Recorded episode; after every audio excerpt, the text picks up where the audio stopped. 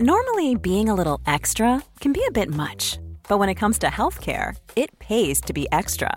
And United Healthcare makes it easy with Health Protector Guard fixed indemnity insurance plans. Underwritten by Golden Rule Insurance Company, they supplement your primary plan, helping you manage out of pocket costs without the usual requirements and restrictions like deductibles and enrollment periods. So when it comes to covering your medical bills, you can feel good about being a little extra. Visit uh1.com to find the Health Protector Guard plan for you. Tired of ads barging into your favorite news podcasts? Good news. Ad-free listening is available on Amazon Music for all the music plus top podcasts included with your Prime membership. Stay up to date on everything newsworthy by downloading the Amazon Music app for free or go to amazon.com slash news ad free. That's amazon.com slash news ad free to catch up on the latest episodes without the ads. Hello, everyone. Welcome to the Redmen Weekly podcast. I'm Steve Hoy here to bring you the best clips from the previous week's worth of content over on Redmen Plus. For those who don't know, Redmen Plus is our subscription service.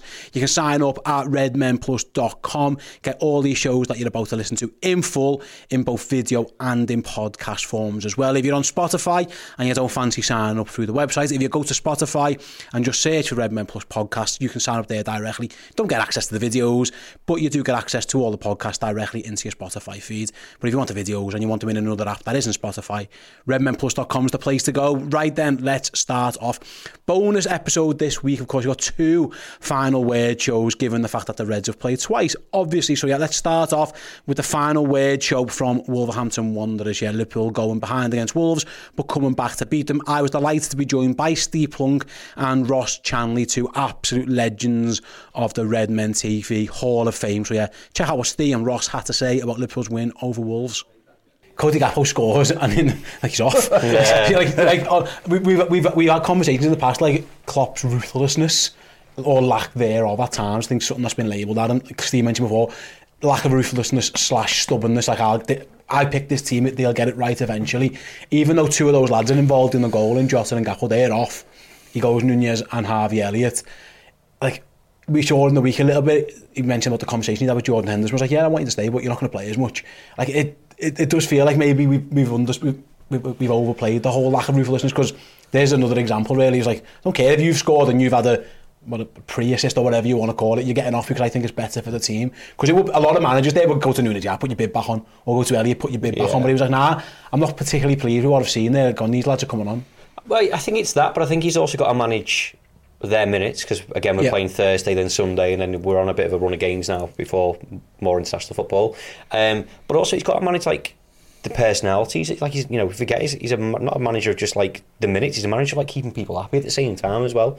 I'm sure Nunez is like would love to start that game. I know he's been to you know international duty but good run of form I, I think I can start I think I can make an impact. And he comes on and I think it's a real testament to Klopp to have so many changes and so many people come in well and out the door at the same time to keep everybody happy. Sounds like you probably talk, we probably pre-organised, do an hour, but you're gonna you might, you might start on Thursday or you're gonna start on Sunday against West Ham. It's about managing all those minutes. If he's getting the best out of everyone and juggling all these players' happiness and goals, then fine. Suppose as well, Steve. We, we've had this conversation plenty of times, and this isn't a criticism of anyone or, or like downplaying his impact because Klopp did have a major impact for the, for a lot this season. He's, he's been impacting games from the bench. Um, it helps better players on your bench. I know yeah. that's it might sound really easy to say, but like. Yeah it's easy to bring Darwin, it's easy to get a tune out of Darwin Nunez, Lewis Diaz and Harvey Elliott than it is, if you know, for example, with all due respect, bringing on Ben Doak at the end of last season or, Chamberlain. and, or, or Chamberlain, Chamberlain, yeah. Navi Cade. It, it, of course, it, it's going to be, and that isn't a disrespect to Ben Doak, by the way, he's a young kid, he's got a yeah. bright future ahead of him, but you get, you get my point, it's Lewis Diaz, it's Darwin Nunez. It, that, that, that just shows, right, on it. That, that, that, I thought Liverpool in uh, 21-22, when we kept winning games off the bench, well, it wasn't a surprise. We were bringing Luis Diaz on, we were bringing these lads on. Bobby Firmino was getting off the bench and stuff. It doesn't half help when you've got a good squad that you can make these changes. Yeah, 100%. And, and I think the reverse fixture last time when we played them and we got our arse handed to us big time by them, didn't we? We're looking for a spark and the board goes up and, and no disrespect to him because he's a consummate pro. We love him, but James Milner's not your guy to go to for when you're 2 0 down. when you're 2 0 down and you're looking for something, someone to make a difference. You're bringing these lads on. Harvey Elliott has, has obviously accepted it tender age he is that his game time is going to be a bit limited because he's seen all these lads come in. They're all brilliant. They're all really tight grip unit. You know, they're all. You can see when they celebrate goals how much it means to them all. comes on and is absolutely superb. And he's been doing that all season. And you know, again, we talk about Endo accepting his role in the squad early on, or rather, I did. I think Elliot has to recognise that. Be, I think he plays in in Europe more than he does in the Premier League for me. Um, and that might be why he didn't start or he didn't play longer in that game. But but he, when he comes on, he's effective straight away, and he's a you know brilliant forward-thinking player, and that's what you want. And go back to the point before when you when you go to these old guys, older guys, 32, 500 games under your belt, and the legs have gone yeah. completely. I think Szoboszlai's made 10 times the amount of duel winners that Henderson had at the same point this season. I saw stat uh, over the weekend. Credit to them for what they've done, but you do have to look at what comes next. You do have to move on. We're just a different team now. There's the energy in the team is ridiculous and, and, and the camaraderie is growing game by game. Look at the passion in them when they celebrate goals.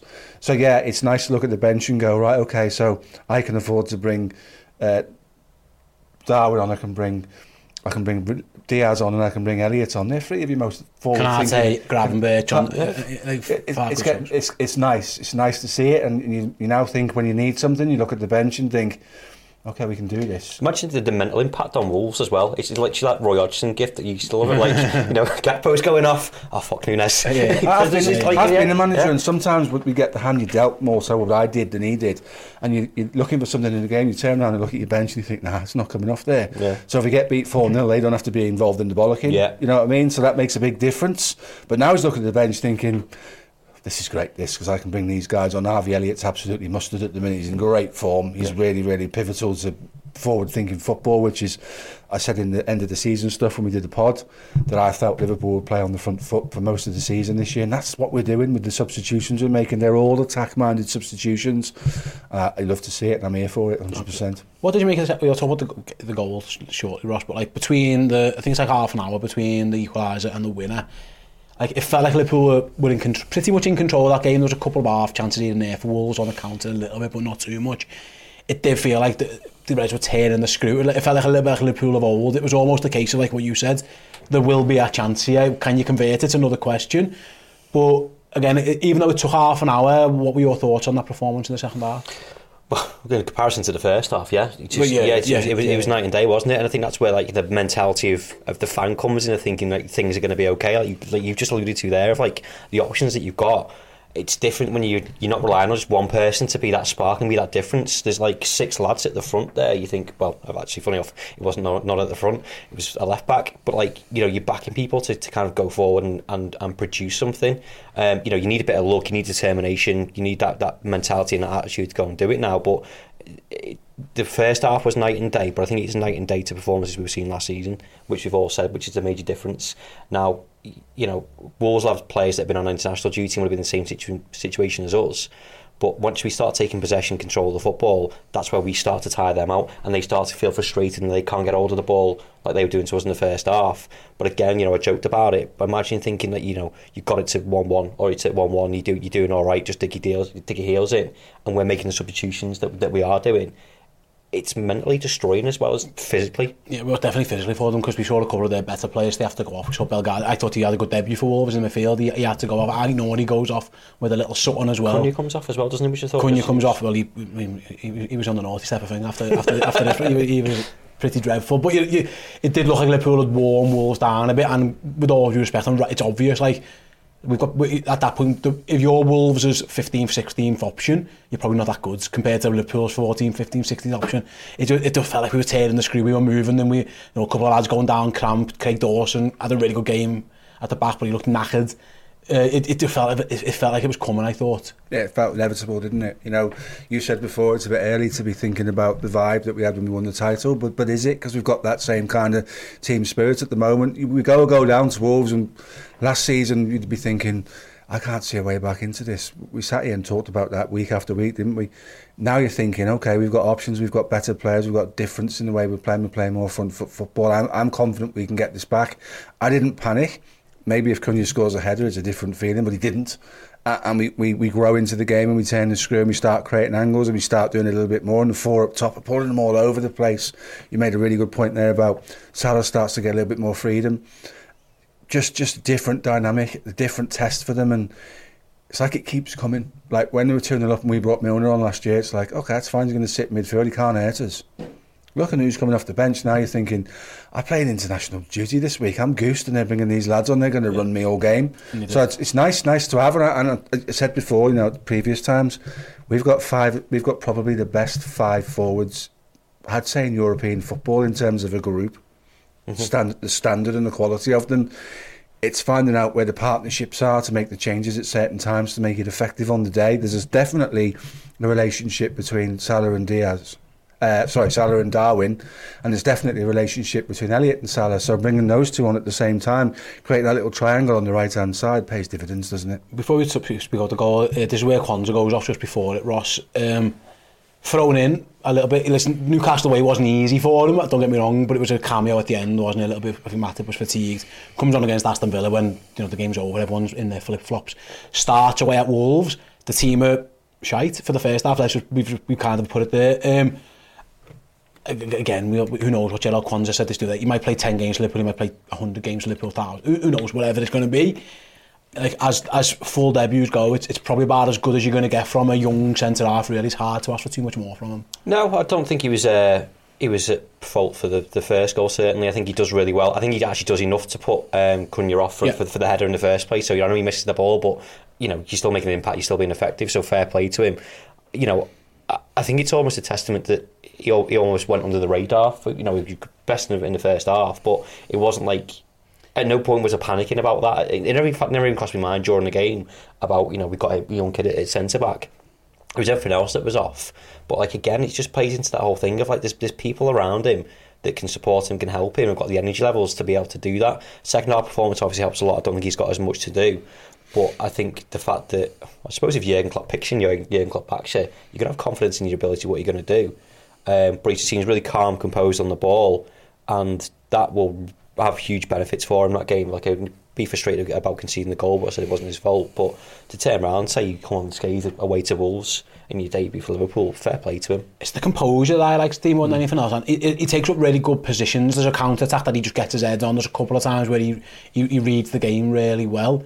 Like again, he's been at Liverpool since he was seven. He's he's being part of the Jurgen Klopp team for a, not that long really when I was on loan, but he's been brought through like in the Klopp manner because that's what the academy is. It's, it's, yeah. it's right from top to bottom.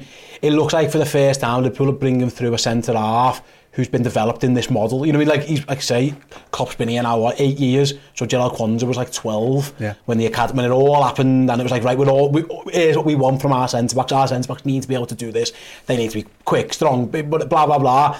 And it's almost like he's the first one of those that are coming through. With all due respect to Sepp van den Berg, Billy Koumetio, Nat Phillips, Rhys Williams, it didn't, it, there was all different things about them that didn't make them fit what a Jurgen Klopp centre-back looks like. Jarell Quansah looks like a Jurgen Klopp centre-back, really. He does. A couple of really good challenges on the stretch as well, and it was like last-ditch type of things, um, which we see a lot from Konate and at times from Virgil. I think Ross's point that you kind of forgot he was there big big show of confidence to put him in because Konate could have played, but he didn't choose to play him. He chose to give him an extra hour's rest and. Um, you know, and then and then put the lad in. So, if you're looking for a vote of confidence to make you feel even better about yourself, there it is, slotted in there, absolutely.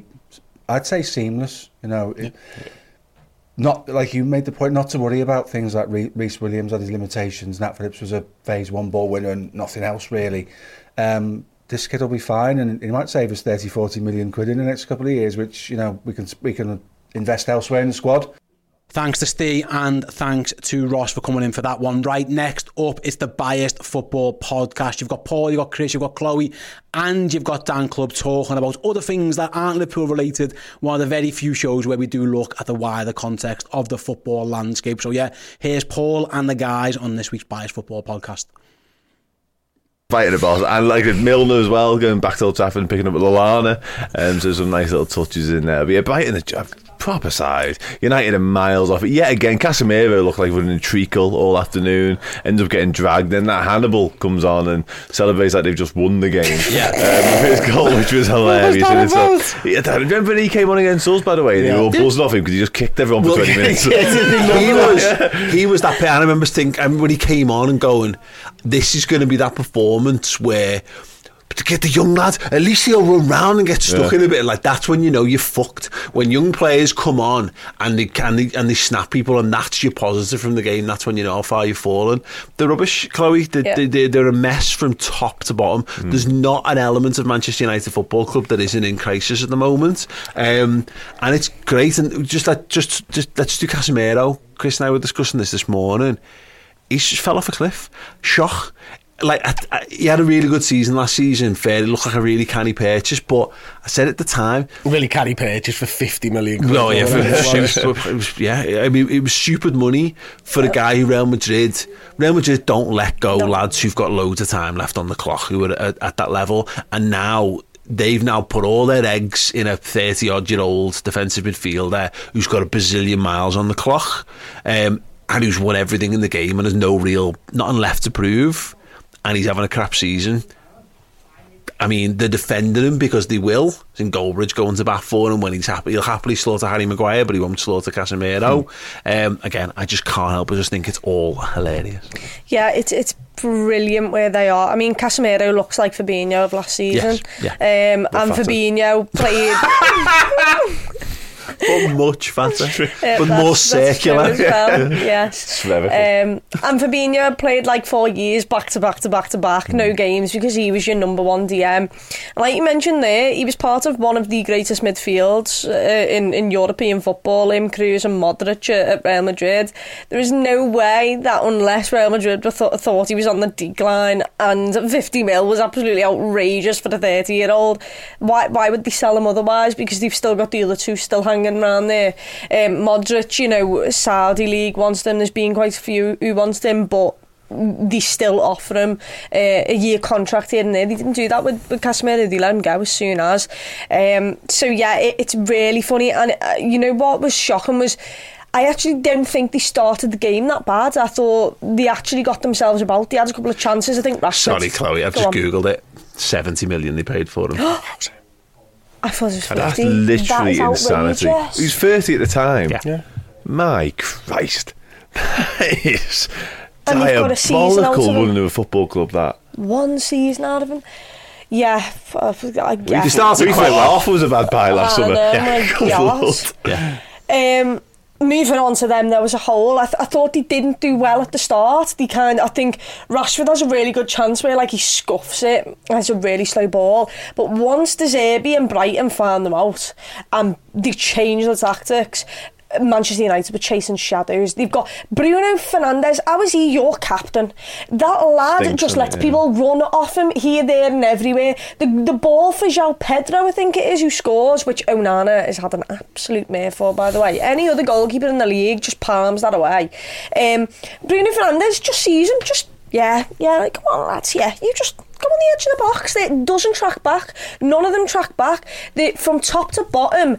And Erik Ten Hag can come out and say Sancho needs to apologise to me or this or that because I, I've been told I need to set the standards here because Manchester United don't have any. Look at Rashford not chasing people back. Your standard, your captain doesn't chase anyone. He's not even passing to the centre forward you've just signed. How Yeah. many times was Højlund on there for a pass and Rashford just going down a blind alley? You've got too many too many lads who think they're it, the big I am, and not enough team players.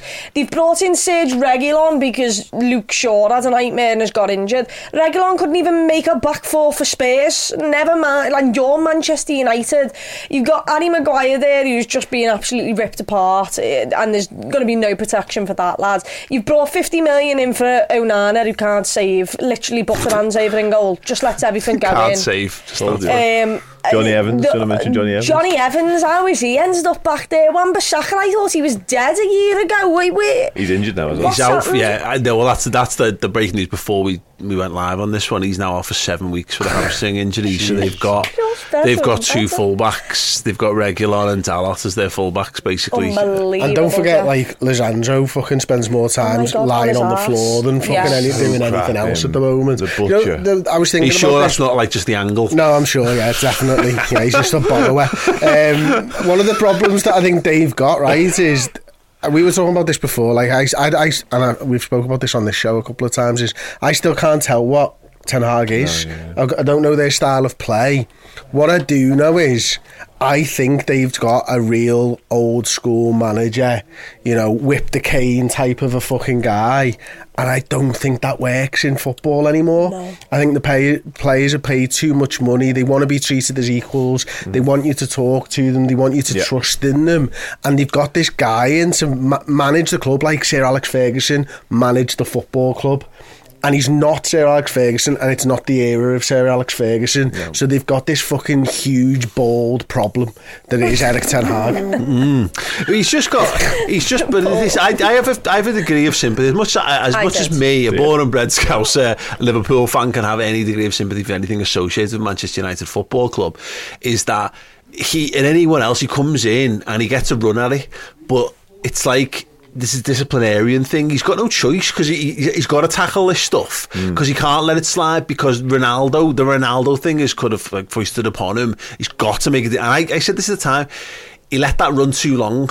He should have walked in the club and said, "Right, you're out from minute one." But they never. They let Ronaldo ultimately have the power with that, and he managed to just come off with some reasonably positive PR out the back of it.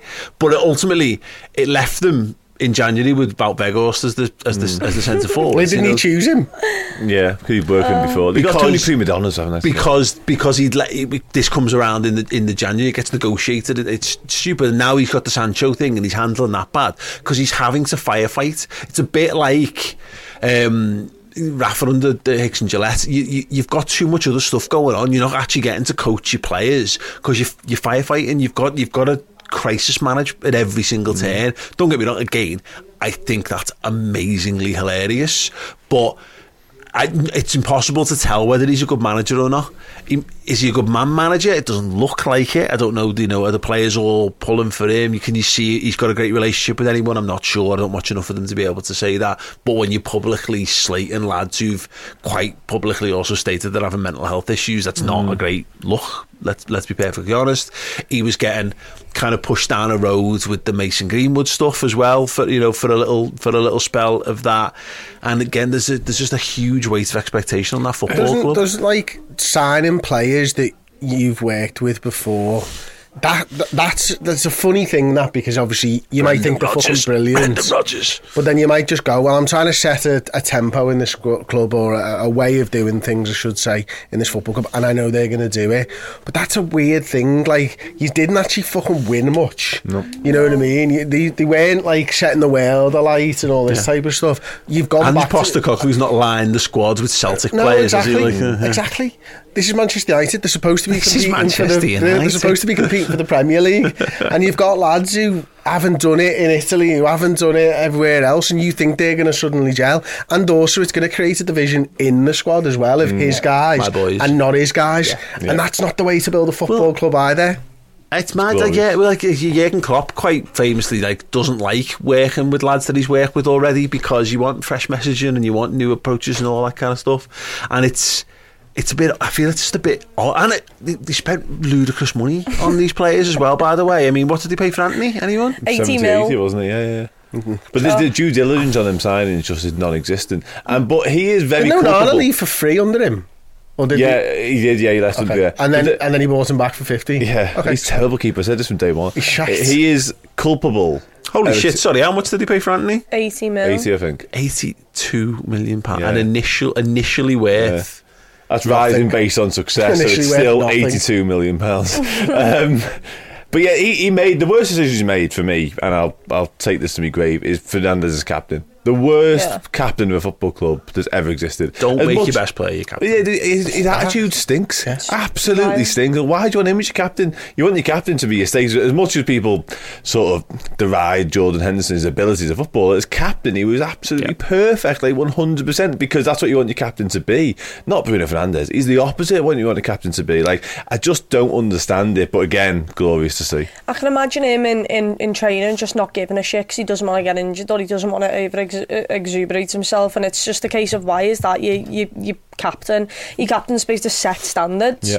Casemiro is the one who probably would set standards last season. He's won it all. Can understand that. You don't give Bruno Fernandes your, your captaincy No, well, it it's came Setting out. standards at the lunch Not table. Yeah, that yeah, was yeah, there was something, there was something, season. yeah, It came out last Like week, the didn't it? set. It was one of the one of the was the assistant manager at the time whose name escapes me at the moment. Terry, is it Phelan? Mike Phelan. Mike Phelan. Mike and he was yeah. speaking about the Ronaldo stuff and saying how like he set standards, but then he got just really annoyed when people weren't matching up to his standards, and and that as much as it was a good example in some regards, it then ended up having a downward negative spiral and all that. And that's the problem. Bruno Fernandes has had his nose put out of joint. He's the main man. You get someone else in to be the main man. And now it's, oh, no, clear, you're the main man again. But you're left with this Ronaldo imprint of what the main man looks like. Mm. And that is not pressing and running around and getting stuck in and doing all that. And that was meant to be one of his real. People were telling me like that's what Fernandes is. He's a guy who gets stuck in and he's all he is high energy and he is tight up. And loads of people say he would be perfect for a Klopp midfield because he, he does do all the pressing and stuff. He just looks.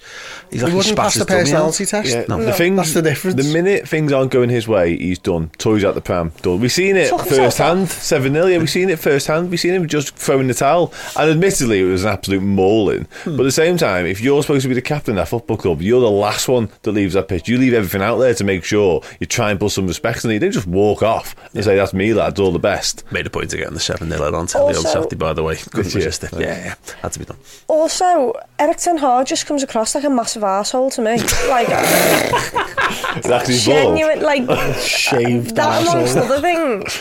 But like the, the other day when he was moaning about an offside, and I'm like, no, no, lads, if you can moan about grey areas in which a one, yeah. 50 50, a red card is Not let's use a not camera that's not part of the VAR system Yes. to determine whether it was offside or not. Yeah, he just he comes across like a massive knobhead in absolutely everything I see him do. Um, and I, I genuinely, at this point, don't think he's that good of a manager. He's definitely not a good man manager.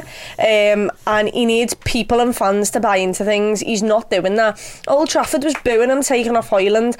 He came out and he said the lad's not up to fitness, which I can understand. He's being injured. That I can understand. But like, you're sat in Old Trafford and that crowd's booing you. Booing you, like I'd, if, if that was me, I'd turn around and say, "Lads, what what what what do you think you are doing? Get behind the lads. I've had to do it because this, this, and this. If you want us to succeed yeah, we need you all to buy into it." What are Manchester United? What are the United fans getting behind? What are they buying into with Erik Ten Hag? This goes back to Chris's point. What what what what's going to happen? What what what's going to get better? What's it going to look like? What are they on the road to? And this is I said it smells so much like that. Solskjaer must have been in charge, wasn't he? The COVID season, Yeah. and they finished second. Mm-hmm. And and then Rio Ferdinand's coming out in the summer going, "Oh, United finished mm-hmm. above Liverpool's the miles better." Nah, Liverpool had a, a series of things that conspired against them and they were fucked and they fell below their standards as a result. United didn't beat Liverpool, Liverpool beat Liverpool and that's and I think this is happening again mm. is like a, they were in a mm. false position last season in a huge way. They were nowhere near good enough to secure that, you know, they were good enough that season to secure that space but you play you replay that season uh, 10 times and United get nowhere near the top four because again it comes back to it they're in a tricky a tricky patch now they've got no money to spend they've sp- and the money they have spent they've spent over the odds again 82 million pounds on Antony 70 million pounds on Casemiro 50 million pounds on a goalkeeper who does nothing to improve the overall level of what of, of where they're at. They spent what 80 on a centre forward mhm. who doesn't score goals, hasn't scored goals at a good level in his career prior to that, and when you when you shit hits the fan, you can always go. Fred. Gone. You can always go. All right, I know what we're trying to do here. I hope to God, for their sake, the Man United fans have got that to cling on to that they can go. It's all right because I know that what we're what we're trying to we're gonna we're trying to be a possession side or we're trying to be a counter attacking side or we're going to be a gegen pressing side or whatever.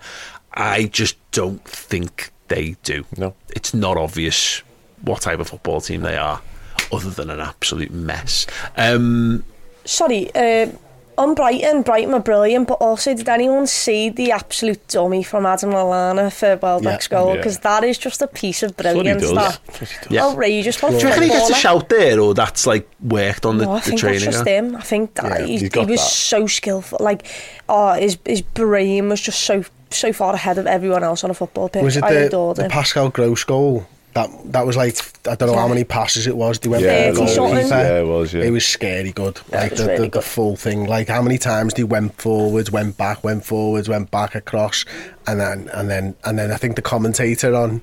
I think it was match of the day got in gross profits, and I was like, "Oh, mate, what a way to finish a move! Gross profits, well done, sir." Absolutely outstanding. Yeah, good, good, good. Man United still not been bought. Um, loads of injuries. Fallen's out left, right, and centre. What are they in the league? Is it 13th or? Statement FC. Statements Oh, of yeah. say, dear More God. Um. I will tell you right now exactly where they are in the league. Um, it's not a great look for them. Uh, we've got a couple of other bits to talk about, but I think it's actually an interesting point. Man United are 13th. And where are Chelsea? They have six points. Chelsea are 14th and have five points. so, ten, how how many goals have they conceded? Is it 10? 10. Man United have conceded 10 goals In how many games? in five games. So good. How many have they scored? Six. Wow. Tired of ads barging into your favorite news podcasts? Good news. Ad-free listening is available on Amazon Music for all the music plus top podcasts included with your Prime membership. Stay up to date on everything newsworthy by downloading the Amazon Music app for free or go to amazon.com slash news ad free. That's amazon.com slash news ad free to catch up on the latest episodes without the ads. A lot can happen in the next three years. Like a chatbot may be your new best friend. But what won't change? Needing health insurance. United Healthcare Tri Term Medical Plans are available for these changing times. Underwritten by Golden Rule Insurance Company, they offer budget friendly, flexible coverage for people who are in between jobs or missed open enrollment. The plans last nearly three years in some states, with access to a nationwide network of doctors and hospitals. So, for whatever tomorrow brings, United Healthcare Tri Term Medical Plans may be for you. Learn more at uh1.com. Thanks to Paul and the guys for that one. Right next up, it's Journo Insight with Neil Jones. Yes, this week it was Dan Club in the host chair. Neil came in, as he often does every single week, to give the inside view from the press box about all things Liverpool Football Club. And this week they had a big old chat about Trent Alexander-Arnold and the reports that he is in talks about signing a new contract at Liverpool Football Club. So yeah, check this out. Trent Alexander Arnold contract talks. Now, it's an interesting one. I think I mentioned this to you quite a long time ago. Um, there's report come out that he's close to an agreement over a new Liverpool contract. He's got less than two years left on his current deal. There's speculation about Real Madrid and Barcelona being interested, but that's no huge surprise to anyone, let's be honest. But it's interesting to me because obviously I mentioned two years left there. So there's a likelihood that Liverpool are going to want to tie him down anyway. But then when you factor in the fact he's obviously so, so important to Liverpool as a footballer, he's now also vice captain. This makes all the sense in the world, doesn't it, to get Yeah. a new deal? Oh yeah, yeah, absolutely. I wouldn't be, you know, it's not sort of too strange a point to make that the vice captaincy, I, I imagine, factors into to the, the the contract negotiations. You know that it's a sign of how much he's rated and how important he is to the team, and. It's a clear succession plan, isn't it? You know, with Virgil, the age that he is. So, yeah, I don't, I don't anticipate any problem. I mean, I think it's, it will be interesting to know what sort of impact the Saudi Arabia thing has on where clubs pitch big contract renewals, you know, with with with, with key players in the prime. You know, do do you sort of how do you how do you frame it as a great deal when they know that they can earn so much money elsewhere? But I don't I don't anticipate any problems with, with Trent and his renewal. You know, he's listen. We've we've seen players go back on their words in the past, but Trent's sort of entire career has been built around the idea I want to be Liverpool's main man. I want to captain this cl- club. I want to be win everything. You know, he's he's the symbol really of this Liverpool rise under Jurgen Klopp, isn't he? Or one of one of them in particular. Um, so yeah, we'll see. I, I, you don't want to be letting it go too much longer. I think I wouldn't be at all surprised if, you know, within the next month or two, we're talking about Trent new five year contract or, you know, long term contract, should we say? Yeah, he's coming into his prime now, isn't he, as well, in terms of age as well. I mentioned obviously his, his importance to the side, his importance to Jurgen Klopp's plans, his extra responsibility being vice captain. But I wondered whether, obviously, we know Alisson triggered a new clause in his deal to sort of get a pay rise. We know Mohamed Salah's what he's on. Would Trent, not necessarily he's going to go there sort of begging for the same amount of money as what they're on, but he's likely to use that as a yardstick, you would imagine, Yeah. because that's what agents and footballers do, isn't it? Yeah, absolutely. And, and he, I mean, he he's already very well paid. I'm, I'm, I'm, I'm certain of that. And he knows how important he is to the team. There's no there's no disguising it. You know, he's he's not just an old school sort of vice captain.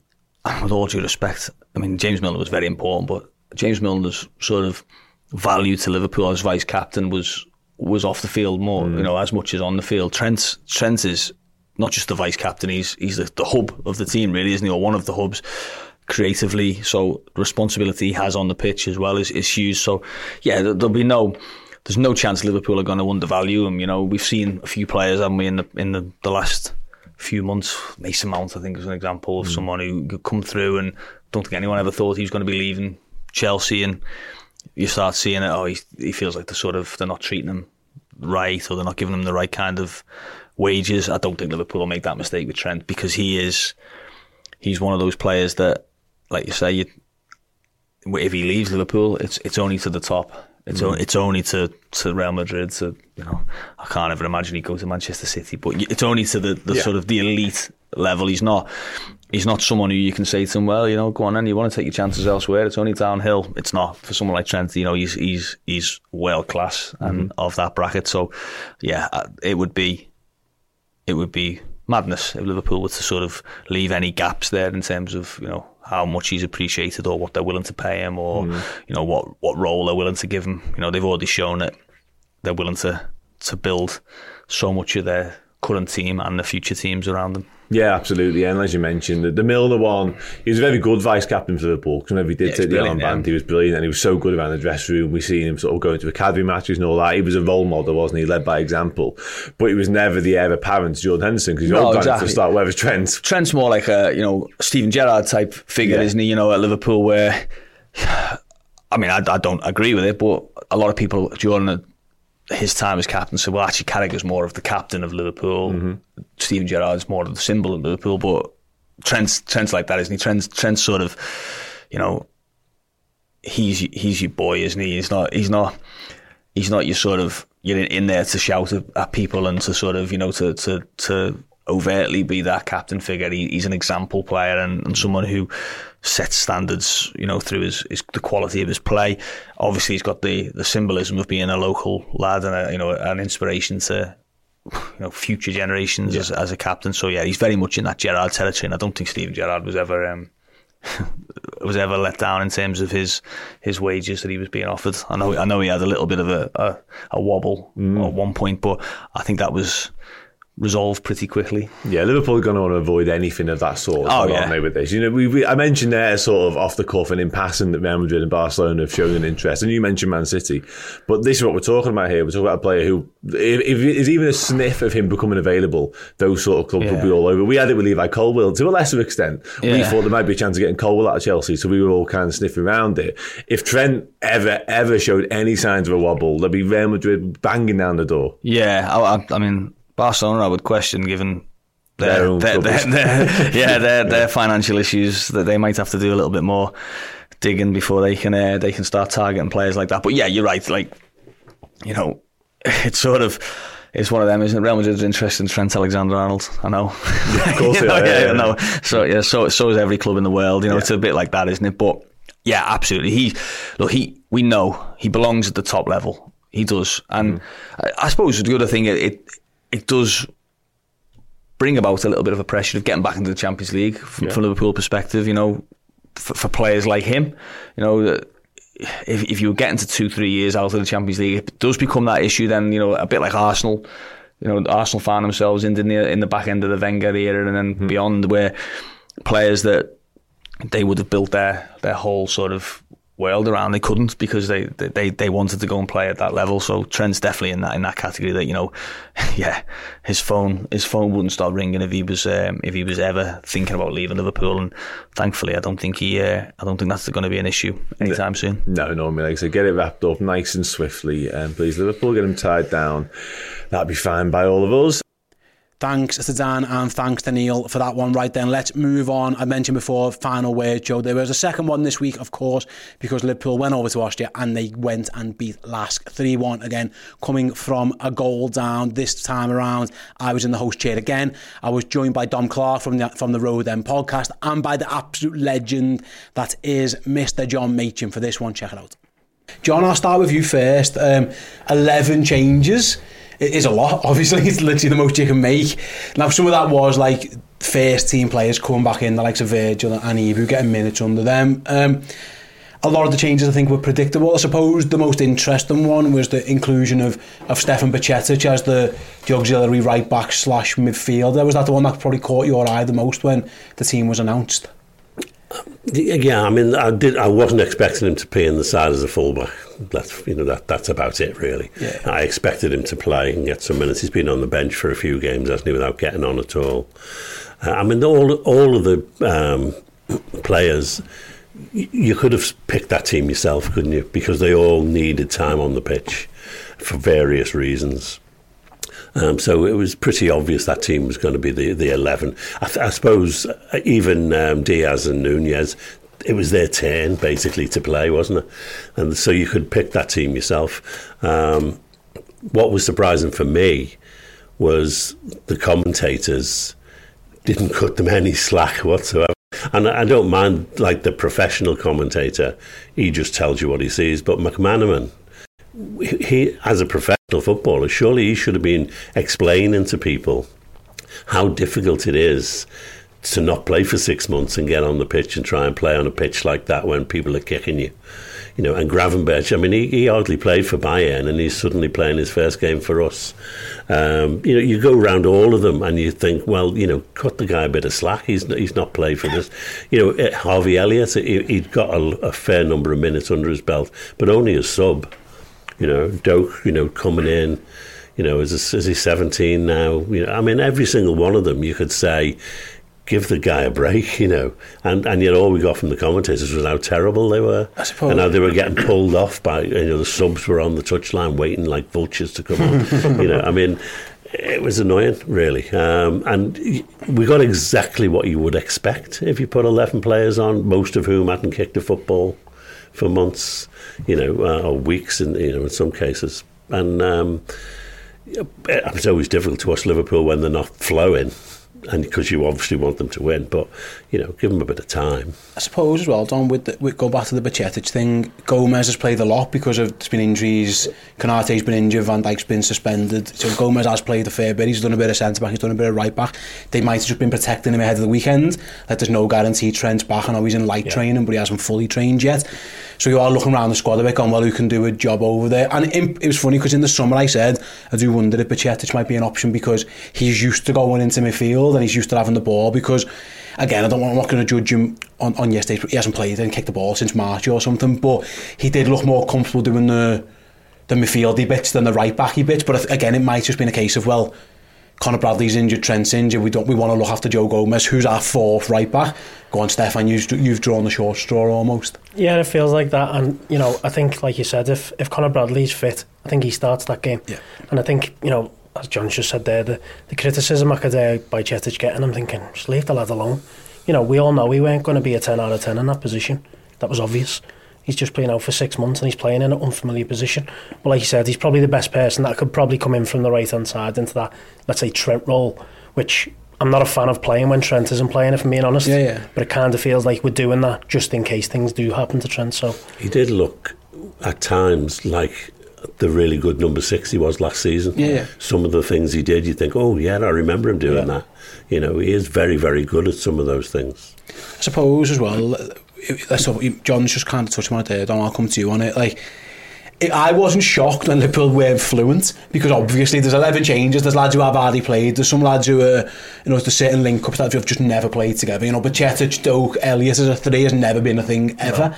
You know, on the other side, you've got Tsimikas, Gravenberch, Diaz again, never ever. So you can understand like why it was a bit sloppy. I suppose you're trying to play yourself into the game, and Liverpool kind of were doing that. It wasn't great, but they got done by a bit of a sucker punch goal. Really, it, it, it was conceding the corner in the first place was poor, and then they fell asleep at the at the at the break. Really, there's a guy on the edge of the box. Gravenberch is kind of half blocked. It, it, again, it just looked like it was a training ground goal. It was a training ground it came goal. off yeah. perfectly, didn't it? It's, it's a it's a worldy strike. Don't get me wrong. Yeah. It's just one of those that they've obviously planned for. It just felt like Liverpool again. A little bit sleepy because you'd expect probably someone to be maybe a little bit more aware of that as well.